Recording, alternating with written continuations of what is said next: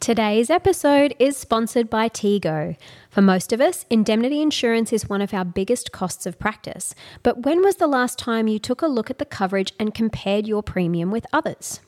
Many of us are still with the same insurer we joined in med school or intern year. Thousands of doctors have made the switch to Tego and benefited from their personalised approach to pricing. You will also get an extra two months free in your first year. If you are new to private practice, you might even qualify for four years of discounted premiums. Tego offers competitive premiums, quality cover, and 24 7 support backed by top medico legal advisors. Get a free quote and discover why thousands of doctors are insured by Tego by visiting tego.com.au.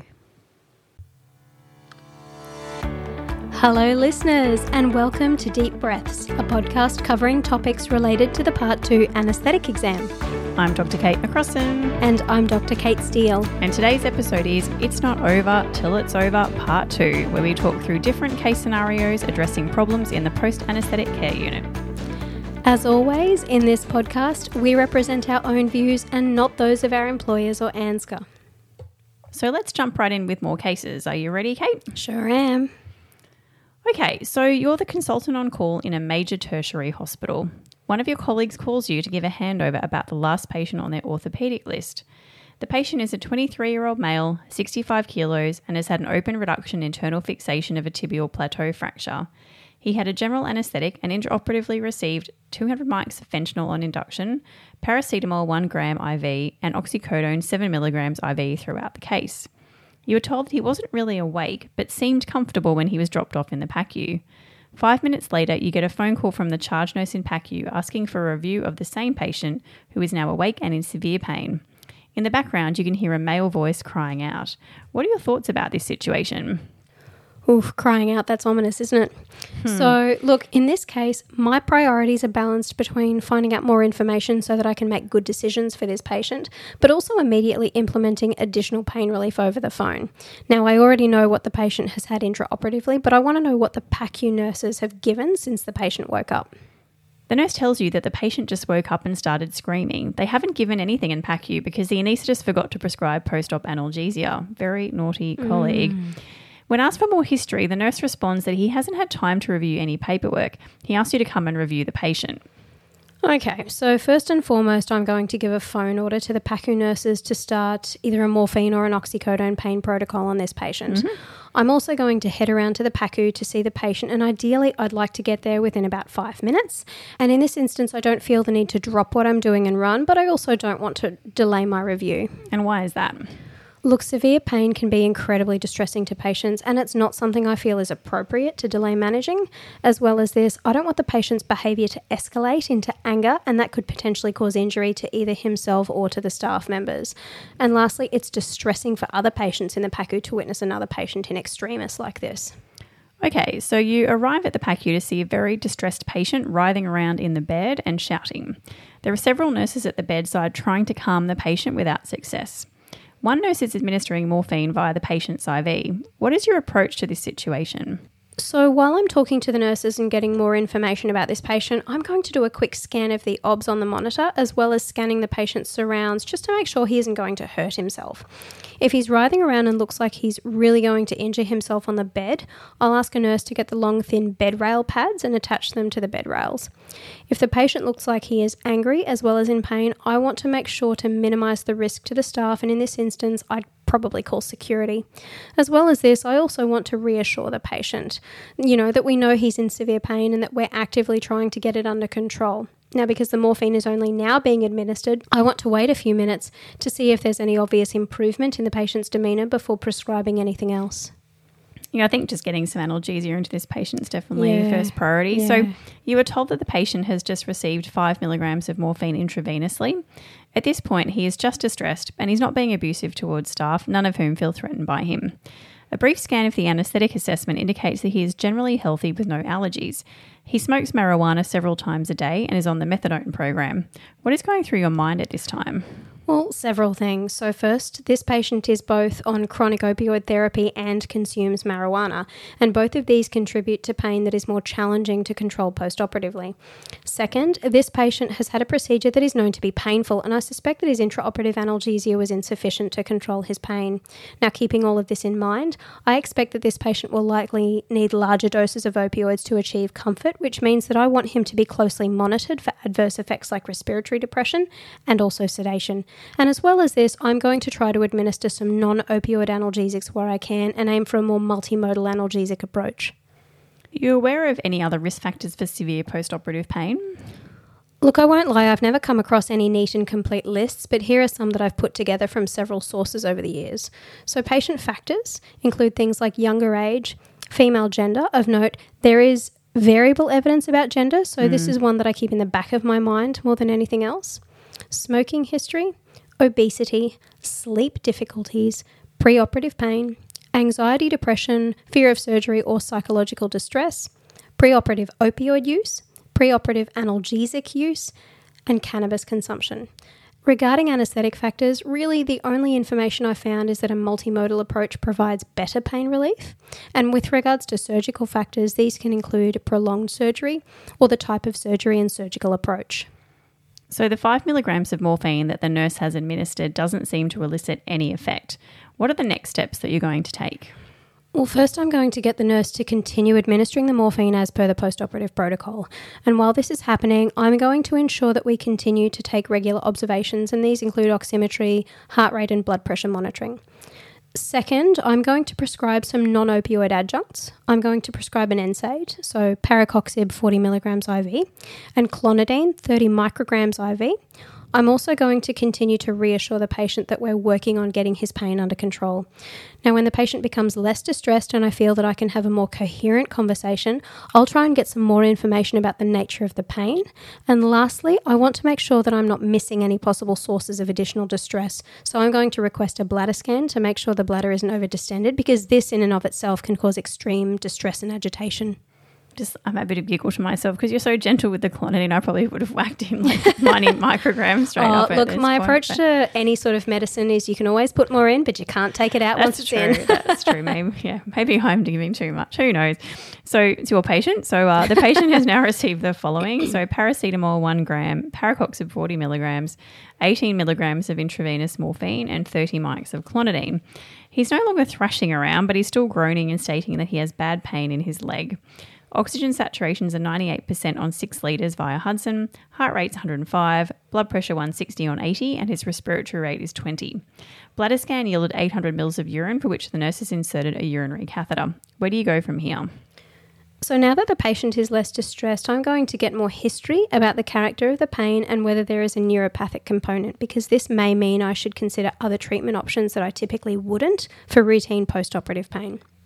I'm going to get the nurse to continue administering morphine as per the pain protocol, as the patient's behaviour and OB suggests that he is indeed in pain, as he states, and I feel that he can probably handle more opioids safely at this stage.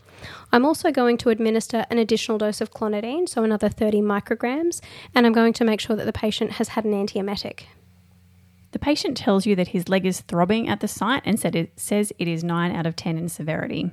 He denies any burning pain or electric shocks. He keeps asking when the pain is going to get better. What are your options for additional immediate pain control? Well, the good news is that there doesn't appear to be a neuropathic component to the pain at this stage. The bad news is that he's still in pain. So, my options at this point include giving tramadol, 100 milligrams intravenously, ketamine, additional clonidine, or a rescue nerve block. And in this case, I'd consider a femoral or adductor canal block as well as a sciatic block. Yay for blogs. uh, you administer tramadol 100 milligrams IV as the PACU nurse continues giving morphine as per the protocol. The patient has now received 24 milligrams of morphine in total. His observations are oxygen sats 96% on 6 litres, heart rate 95, blood pressure 150 on 75, and respiratory rate 15. The patient states that his pain is now 8 out of 10 but still bad. What are you going to do now? Now, at this point, the patient has had quite a fair bit of opioid analgesia, but of course, he's quite opioid tolerant given that he's on methadone. At this point, there are two options. I can try some intravenous ketamine or offer a sciatic block and a femoral nerve block. So, why didn't you offer a nerve block when you first saw this patient? So, there are a couple of reasons. The first is that when the patient was extremely distressed, he would have been unable to provide true informed consent for the nerve block. The second is that it probably wouldn't have been safe to perform a nerve block when the patient was unable to stay still because there is a certain amount of compliance that's needed from the patient to accurately and safely perform these blocks.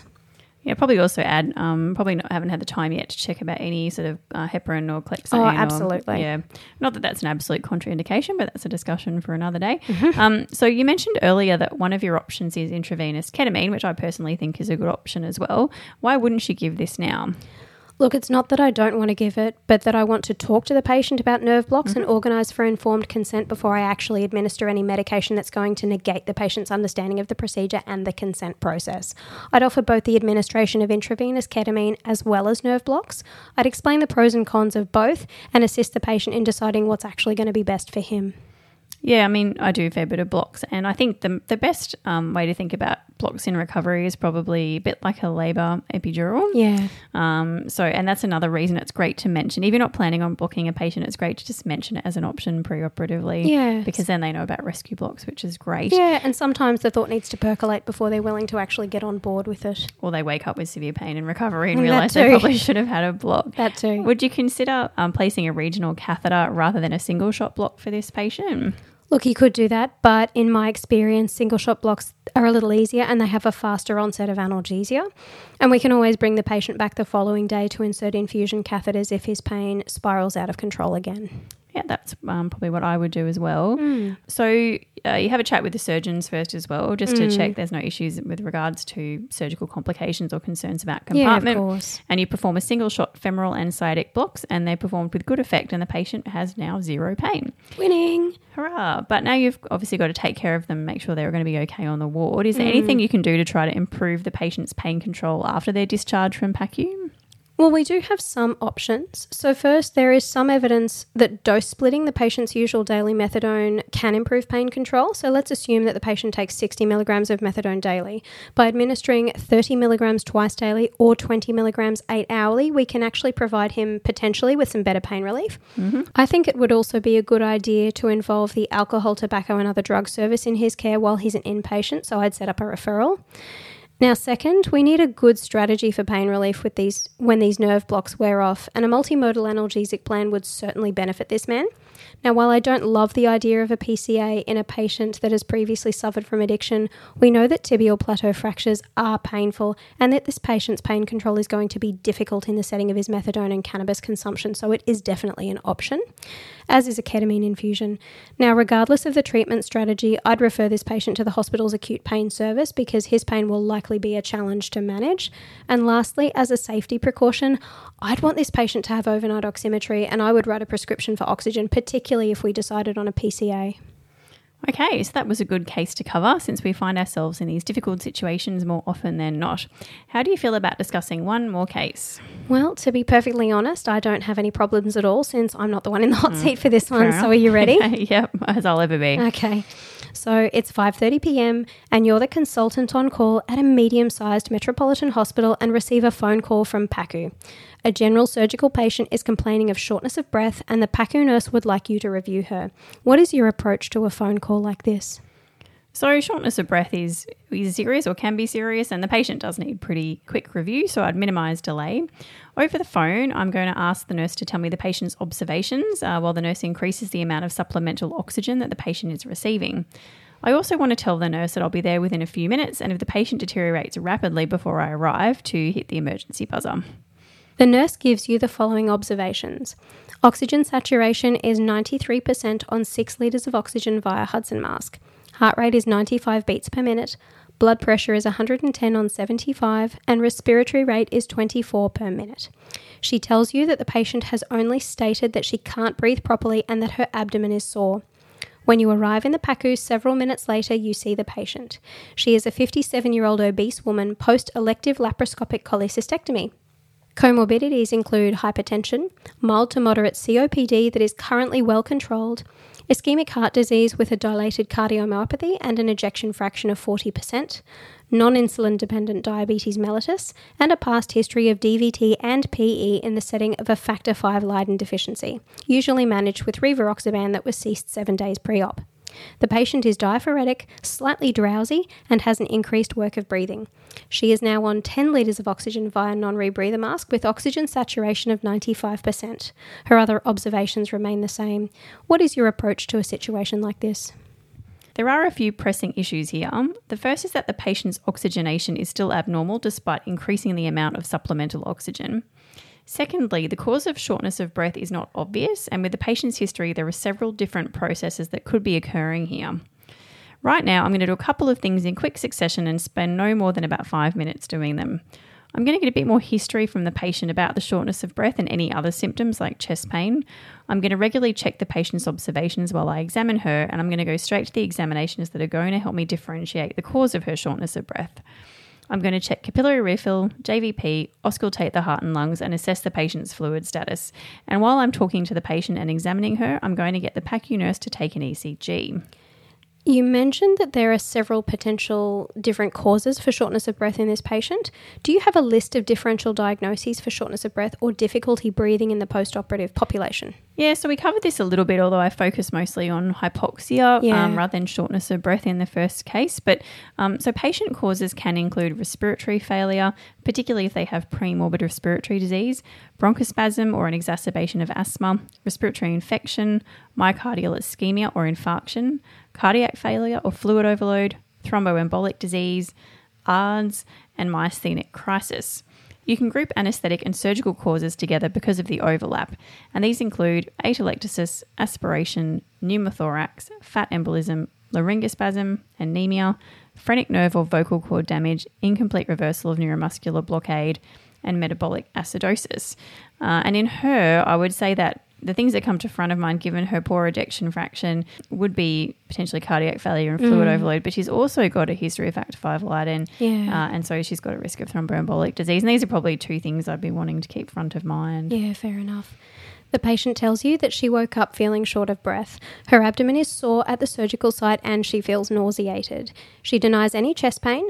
While you talk to her, she nods off to sleep, jerking herself awake within a couple of seconds to take a large breath. Examination yielded a slightly sluggish capillary refill of 3 seconds, JVP of 5 centimetres, and auscultation of the chest showed scattered crackles and wheeze throughout both lung fields and an ejection systolic murmur. There is pedal edema to the mid tibia. The ECG shows a left bundle branch block, which is old, and a heart rate of 93 beats per minute. Where do you go from here? So the cause of the shortness of breath isn't obvious, but obviously it looks like she may kind of simultaneously be fluid overloaded Yeah. and then intra, but intravascularly dry, which is something you see quite a lot in these sort of patients. definitely. particularly perioperatively. So I'm going to do a few investigations. I'm also going to have a quick look at the anaesthetic record because I didn't actually administer this anaesthetic, and I want to improve this lady's comfort. So I'm going to get the PACU nurse to give her some analgesia, probably in the form of a fentanyl post-operative pain protocol, and give her an antiemetic because she does feel nauseated. Uh, and abdominal pain may also be contributing to her feeling of shortness of breath. Okay, so what investigations are you going to perform? So, look, I'm going to do an ABG first. While that's being analysed, you could consider formal bloods, so looking at a full blood count, a UNE, troponins. You could consider a BNP, probably the MedReg will probably want to talk to you about that first. and I'm also going to order a uh, chest x ray. Okay, fair enough. At this stage, what do you think the more likely differentials for this patient's presentation are? There are a number of possible causes, but at the moment, I think uh, the more likely ones are atelectasis with abdominal splinting. And note that you see atelectasis in nearly every post-operative Absolutely. surgical patient. It's just a matter of degree. You know, it could be a pneumothorax. That'll be quite easily, um, you know, on the X-ray should exclude that. Uh, possibly af- aspiration or bronchospasm, residual neuromuscular blockade, but I think more likely is um, possibly fluid overload. Yeah. She could have some thromboembolic disease developing in the form of a PE. Uh, she could be could be anemic. Um, the blood gas should tell us what her hemoglobin is. Depends how much blood she lost during the procedure and what her preoperative state was as well. So, assessment of the patient's anaesthetic record tells you that the induction was complicated by a difficult intubation with three attempts. The patient was given repeated doses of rocuronium throughout with regular TOF monitoring.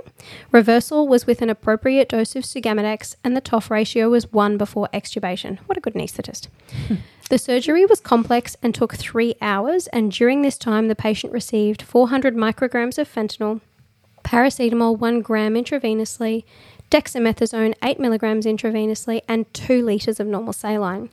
Fentanyl administered by the PACU nurse has eased the patient's pain from 6 out of 10 to 2 out of 10, and her nausea has settled with ondansetron 4 milligrams IV.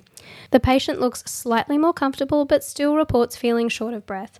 Her observations are oxygen saturation at 95%, heart rate at 88 beats per minute, blood pressure of 110 on 60, and respiratory rate of 18 per minute.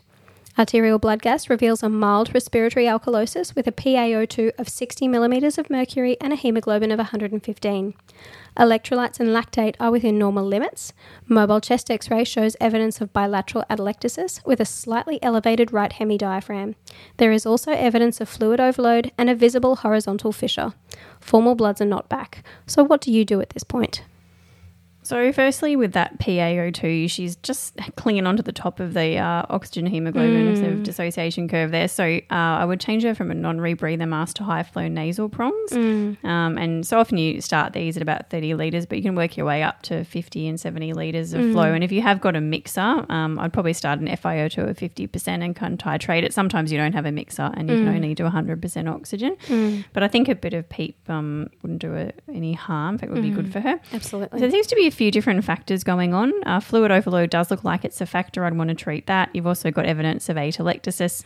Uh, she's more comfortable now, so at least from an analgesia point of view, she can breathe up a little better from um, that perspective. So we've changed the oxygen. I'd give a dose of frusemide. Usually with intravenous frusemide, it's pretty potent.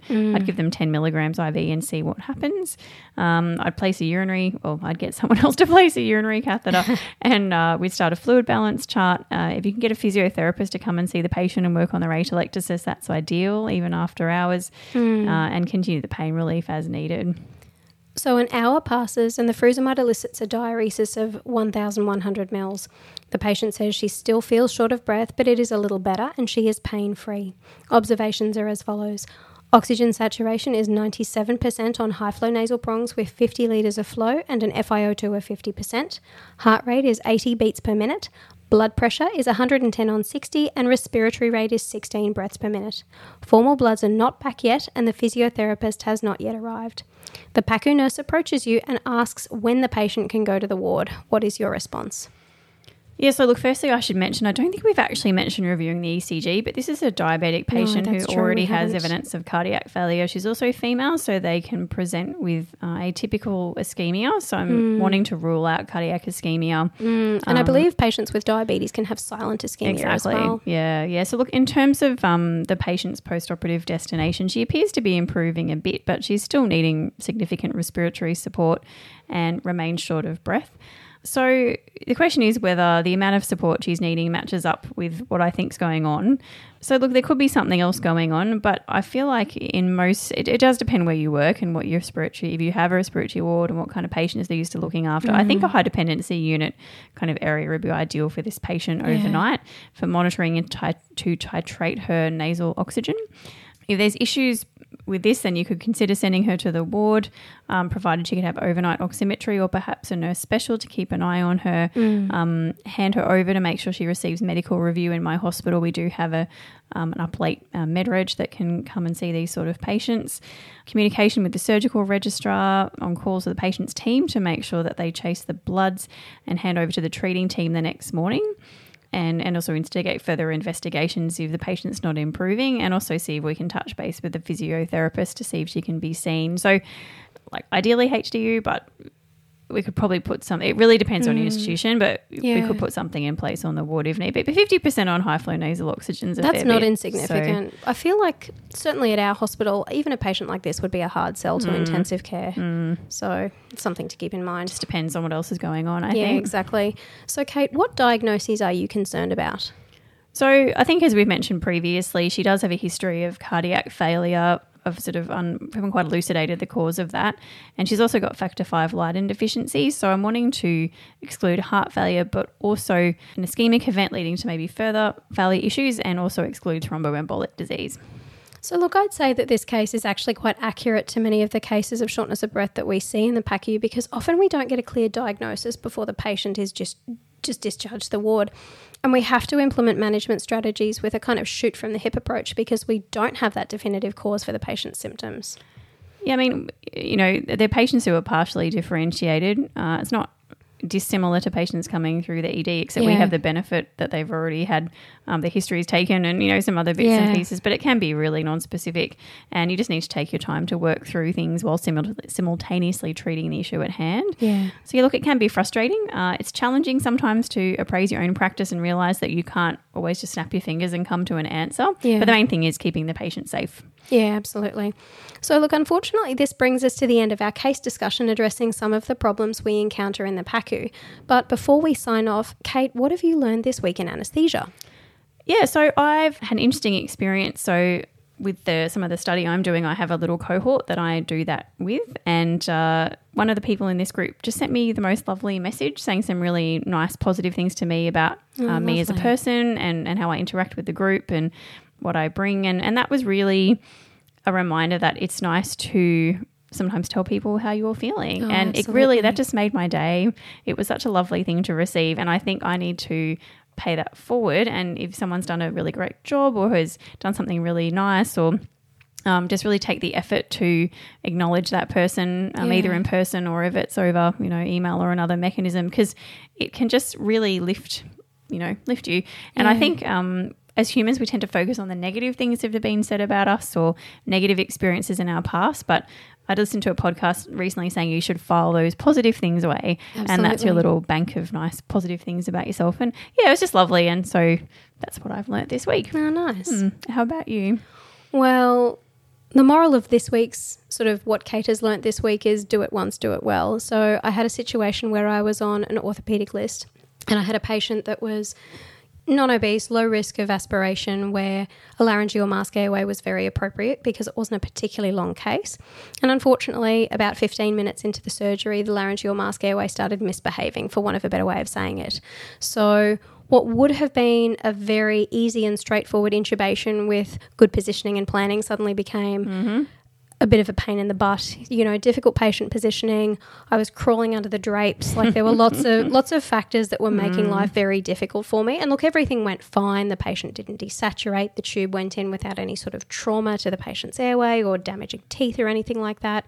But geez, it was difficult. It would have mm. been so much easier if I'd just done it well. And look, I have to keep in mind that you know assessing anything with hindsight is a luxury and often you don't have you, you don't appreciate some of the problems that you may ensue further down the track you know if we had if I could see into the future, this would have been a much easier case to deal with, but I can't. So we do the best we could, we do at the time. But um, certainly, if at any stage you're not happy with an airway, if you can change it before those drapes go on, my goodness, just change it because once those drapes are on and the patient's poorly positioned, life can be so much harder. A lot of work. That's exactly right. Thank you so much for joining us on this episode of Deep Breaths. If you like what you hear or would like to give us some suggestions, be sure to email us at deepbreathspod at gmail.com because we love hearing from you. Be sure to spread the word to follow us on your favourite podcast platform.